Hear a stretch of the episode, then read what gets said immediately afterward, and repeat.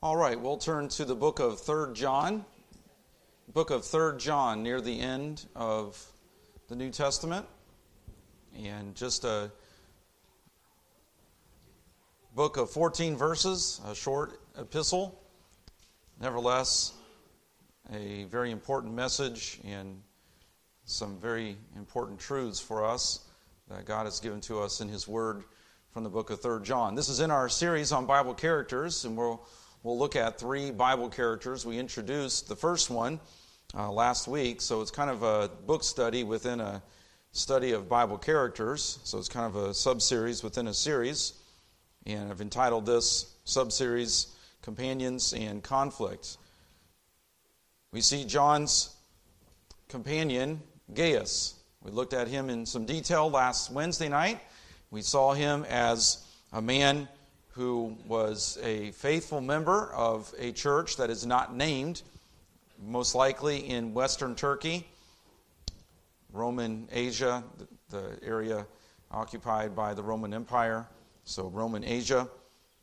He was a man that John loved greatly. We see in verse number one of the book of 3rd John, the elder, that being John, he refers to himself as elder.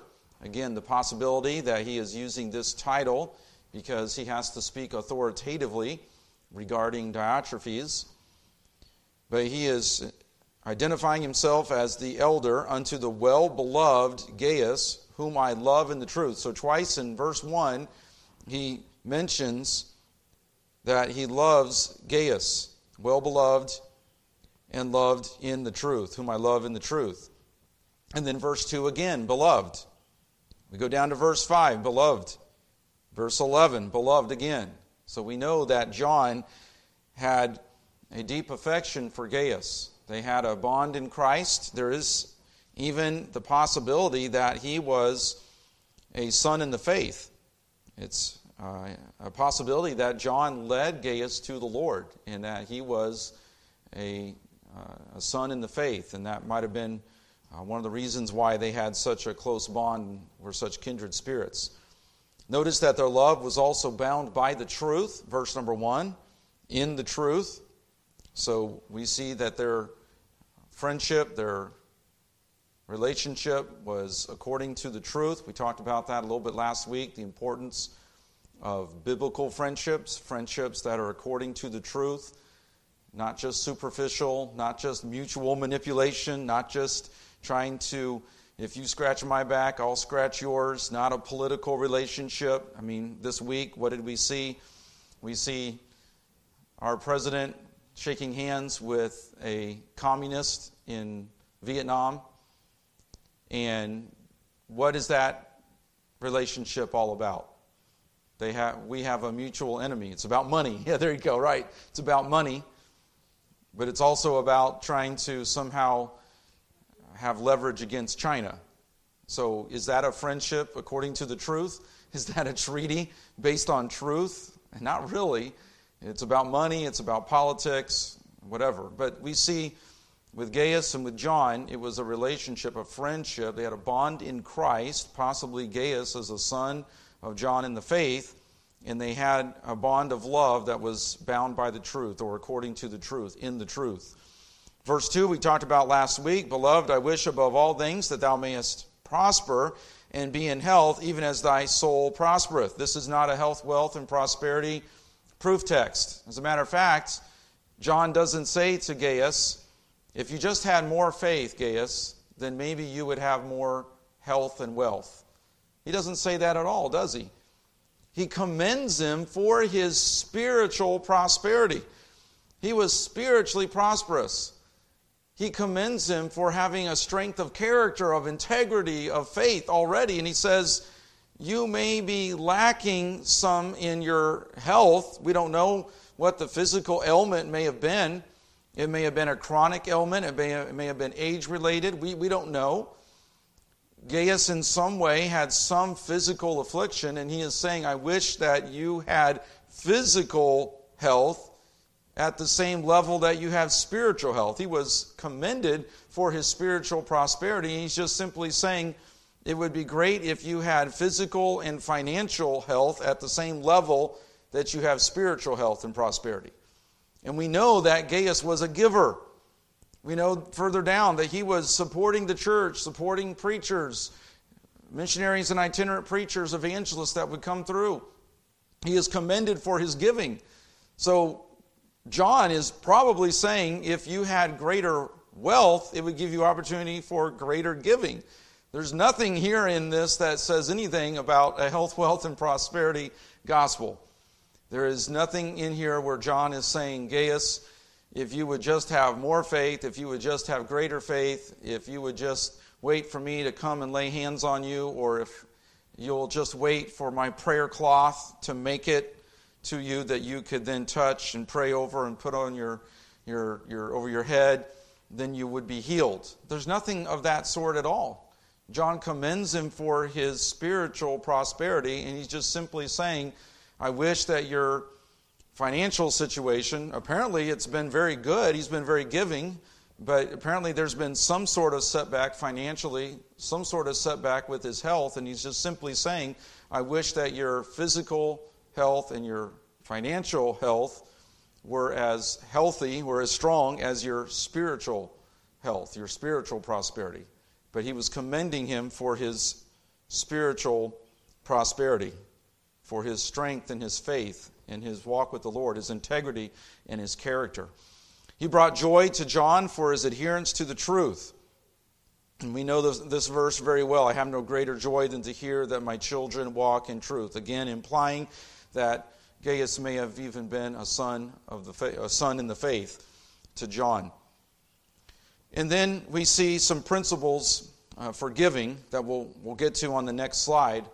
But we see that this comes out of an example of a good giver, a great giver a sacrificial giver in Gaius. He was supportive of the church in contrast to Diotrephes. We drop down to verses 9 and 10. I wrote unto the church, but Diotrephes, who loveth to have the pre- preeminence among them, receiveth us not.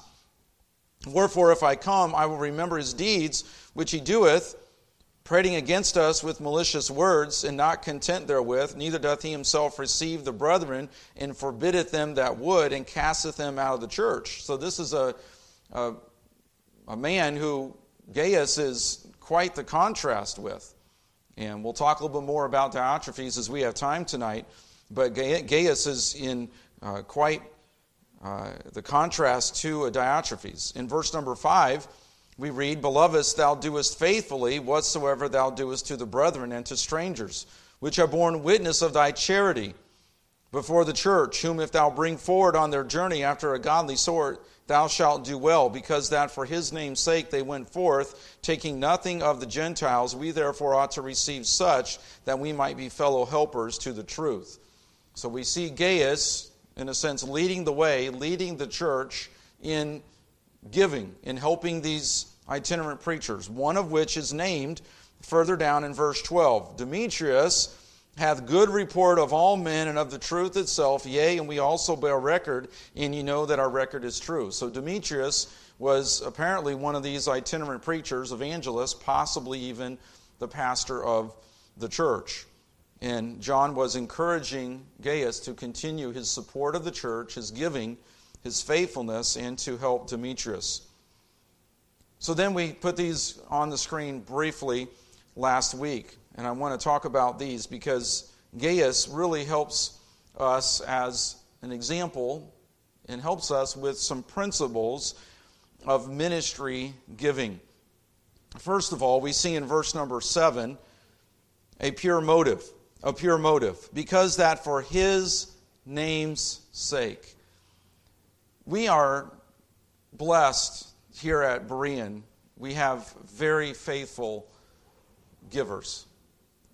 We are supporting missionaries at the level that many churches, three or four or five times our size, don't support missionaries at.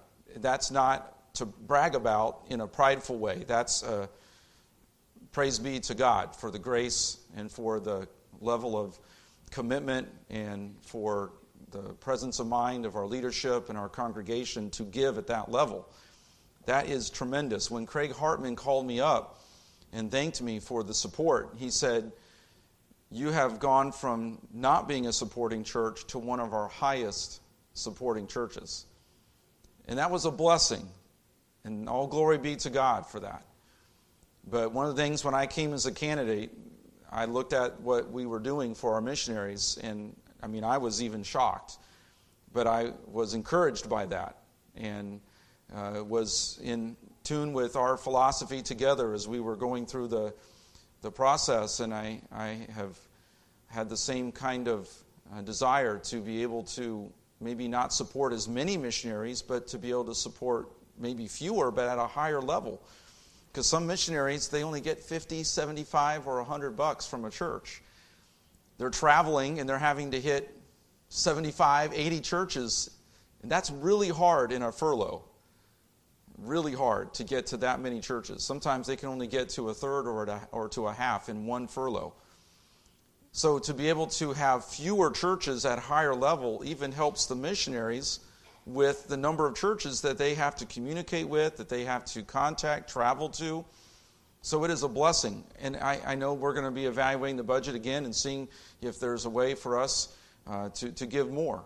Uh, the church has been extremely generous to us in helping uh, take care of our needs and zero complaints, and God continues to provide.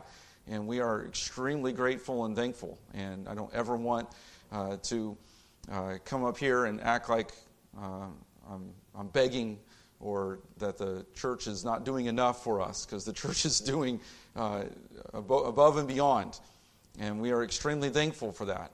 But we see these principles of giving. Who do we give as a church? We are giving not just to anybody and everybody who comes walking along and saying, In the name of Jesus. No, we see Gaius giving. We see the church commended for giving. This leader in the church, Gaius, commended for giving in its out of a pure motive. Those whom we support are doing the Lord's work. They are preaching the gospel. One of the things that we are doing as a church is we are financially supporting those who are involved in church planting ministries, or they are directly involved in training those who are church planting. So, are there places, are there good charities that are digging wells? Yes. There are wells needed. Are there good places around the world, good charities that are providing some other kind of humanitarian service? Sure. And, and those are well and good. And, and maybe uh, you have in your own personal budget, you have money allocated to some of those charities for those particular needs. But as a local church, we want our support for missionaries who are going out to be, first of all, gospel preaching, preaching the gospel according to the Word of God, faith alone in Christ alone. And they are showing that that is the focus, the primary emphasis of their ministry is preaching the gospel but also that they are planting churches and training those who are planting churches. Maybe preparing those in indigenous uh, nationals to take over that church.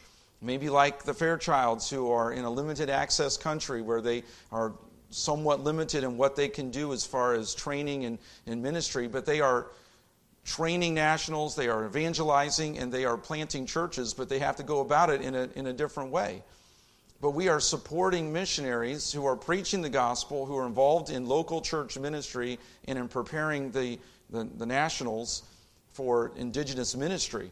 Uh, they themselves to take over that ministry and to continue that ministry. I know a ministry in Puerto Rico that is now sending missionaries around the world.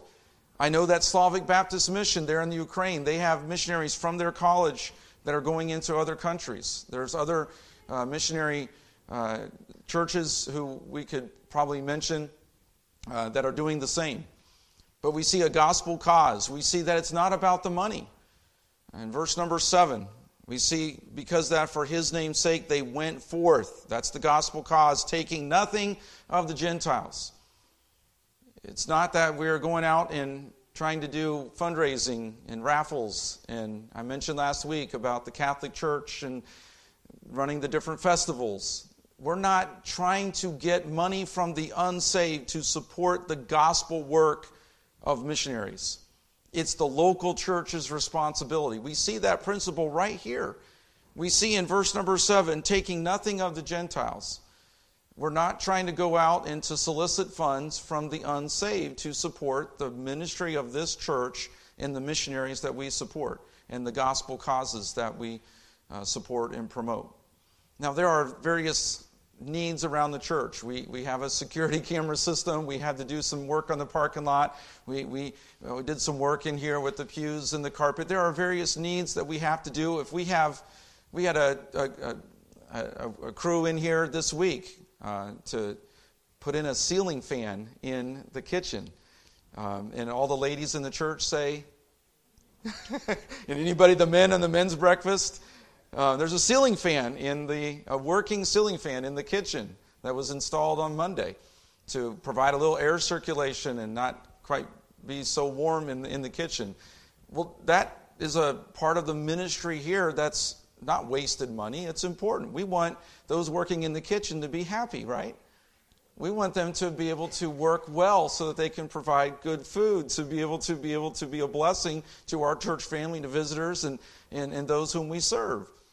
Uh, we need audio and visual, audio visual equipment. I know sometimes that gets expensive and it gets complicated, but we are thankful for that. Uh, I get statistics every every month of how the Lord is using sermon audio and I know there are people streaming online right now, and they kind of depend on that. Some people do. And uh, it, it's reaching people that we may never know until we get to heaven. Um, plus, we want to be able to hear each other, we want to be able to communicate well.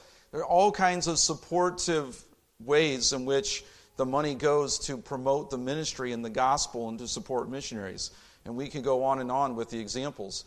But we see that it's not from the unsaved. We're not soliciting funds from the unsaved. It's God's people burdened for God's work, and they are giving to the furtherance of the gospel and to the furtherance of God's kingdom. And then I love verse number eight. We therefore ought to receive such that we might be fellow helpers to the truth. Isn't that incredible? John is saying that through the ministry of Gaius, those missionaries, those itinerant preachers, those evangelists that come through, we share in their ministry. We share in the blessing of their ministry. And God is so good to enable us to share in the reward of their ministry. There are people that the Fairchilds, that Shalom Ministries, that Dr. Kim, the Flinks, and all the missionaries that we support, there are people that we're going to meet in heaven who were reached with the gospel as a direct result of missionaries that we supported who went and shared the gospel and took the gospel to those places. We are fellow helpers with them. That's a humbling thing because we are overwhelmed sometimes because we want to go. We can't go. We would like to go. We would like to do more. We would like to take on more missionaries. We'd like to give at higher levels. But we're not able to for whatever reason, or God hasn't called us. That's not where God has put us. But we are burdened when they come and they shared their ministry. And we're going to bring missionaries in on a regular basis. I'm already scheduling for next year. And we're going to uh, be looking at maybe taking on another, another missionary in the new budget year. We, we are giving and, and, and by doing that, and even by helping them while they're here, doing some babysitting, helping out with a meal, supporting their, their ministry. Sometimes it's doing mechanics on a, on a vehicle that uh, needs, needs help, putting gas in their car as they travel, giving them a hotel to stay in. Sometimes for a missionary, just staying at a ho- hotel is a luxury uh, because of all of the, all the travel. And uh, especially when they have little kids and they're having to pack up pack and plays and backpacks and, and just being a, a blessing in so many different ways. We are fellow helpers with them. I'm thankful for good mission agencies that help us be able to bring accountability in a good way, in the right way. Because there's no way that we could keep track of all their finances all of their travel logistics, all their retirement funds, all their emergency funds Many mission agencies have retirement funds and emergency funds because what happens if there is a mutiny in one of these countries? We've seen it in the news, haven't we? Even recently. What happens if there's missionaries who get trapped in a place where there's a mutiny and there's a military takeover and they need to get out? There's emergency funds that are there. Many times the mission agencies have those set up. There was a missionary over in, I forget the country now, over in Africa, and they were driving into town, and there was a civil war that was beginning to break out. There were some militias, and there was some crossfire, and the missionaries were driving into town, and that crossfire killed one of the missionaries. One missionary was driving, the other missionary was in the, the passenger seat. And the family is the, the Wescos, and they're, they're from up in northern Indiana. I think the dad is a, is a, or brother is a pastor up in northern Indiana. And I forget the name of the, the, the son, the brother, uh, Wesco, that was, was killed in that crossfire. And the Sinclairs had to take emergency funds. They had to pack up, and they had to, I mean, they had to bring the body, they had to bring uh, family. I mean, it was a huge, huge ordeal. And there were funds that were set aside for such a situation, plus, there was additional giving. Incredible sacrifice. And they need our help. And there's good principles that we try to follow with the Lord's help, that they are gospel preaching, that they're going forth with a pure motive, not out of covetousness, not for money, not soliciting funds from the unsaved. And then as we support them, we are fellow helpers in the ministry and experience the blessing. And, and there's reward in heaven in doing so. So, with the few minutes that we have left, we'll just have a few minutes to be able to touch on Diotrephes. I hope that this is visible. I don't know how well that white blends in there with the background. Uh, hopefully, it stands out enough that it's readable. But notice Diotrephes. All these good things that are going on, all of this support for these for this church, for these missionaries, these evangelists, itinerant preachers, and look what there is. Verse number 9 I wrote unto the church, but Diotrephes, who loveth to have the preeminence among them, receiveth us not. So we see, first of all, that he was a man who loved power. He wanted to be the preeminent one. Now, what does that mean? Does it mean that he was a deacon or an elder? We're not sure. Was he a part of a prominent or wealthy family in the church? We're not sure. But we see sometimes when churches have a Diotrephes. Sometimes it is a deacon. Sometimes it's a pastoral staff member. Sometimes it's a wealthy member of the church. I've heard horror stories of men in the ministry, and they are dealing with a very wealthy family in the church.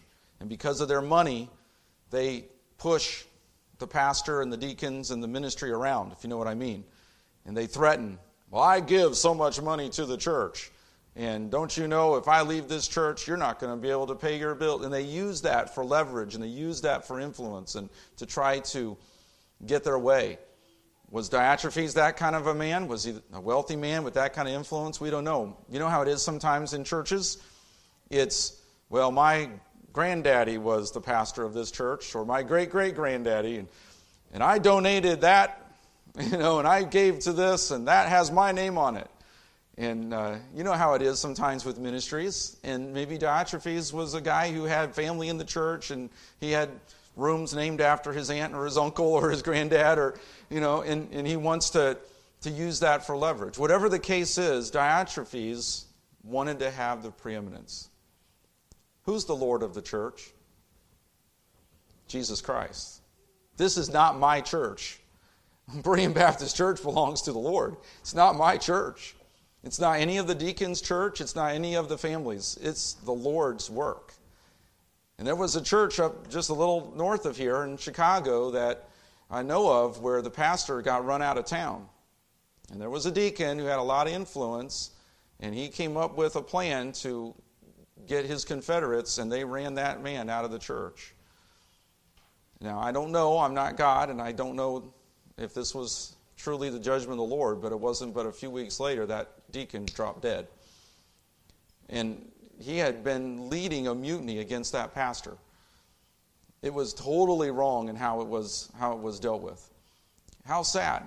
There was a Diotrephes in that church. Now, we know there are sometimes church splits, sometimes there's other things that happened, but Diotrephes, he wanted the preeminence.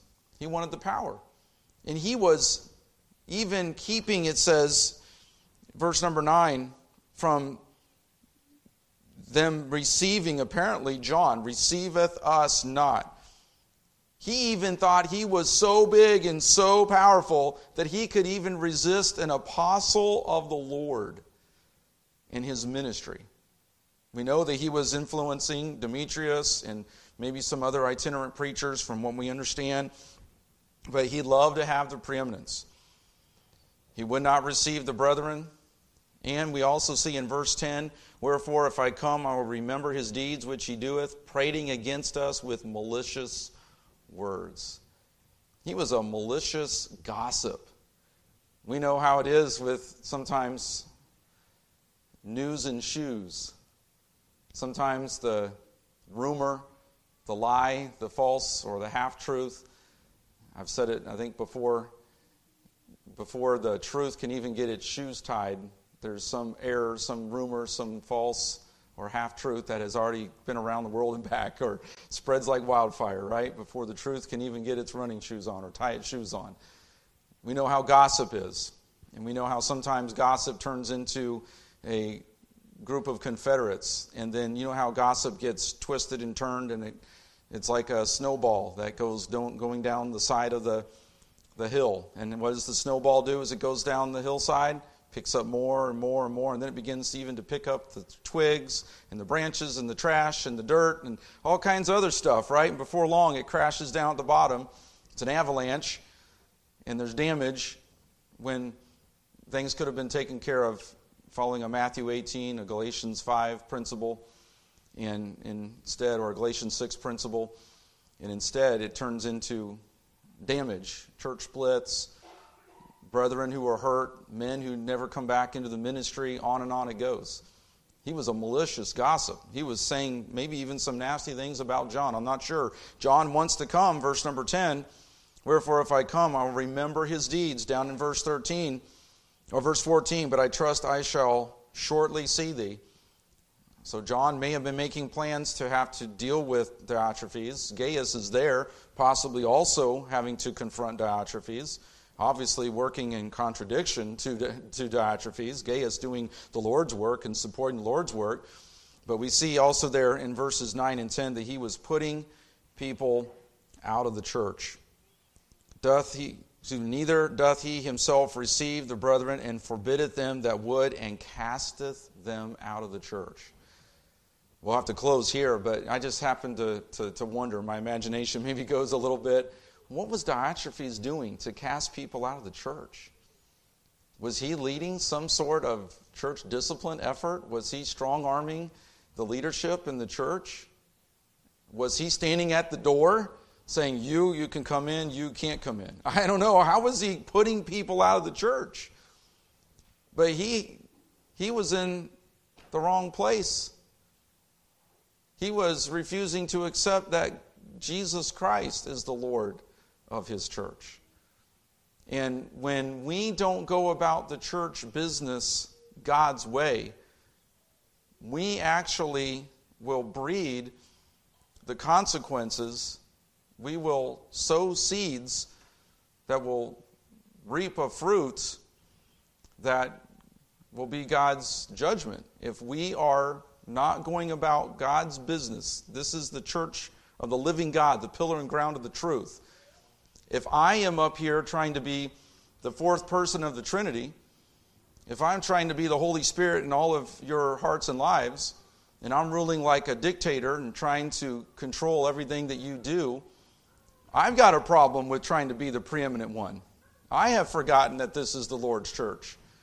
If there's a family or if there's a deacon or if there's a group of people who don't go about dealing with maybe a problem, a specific need, an error, a false teaching or something, and they go about it the wrong way, they then will also suffer at the hand of the Lord.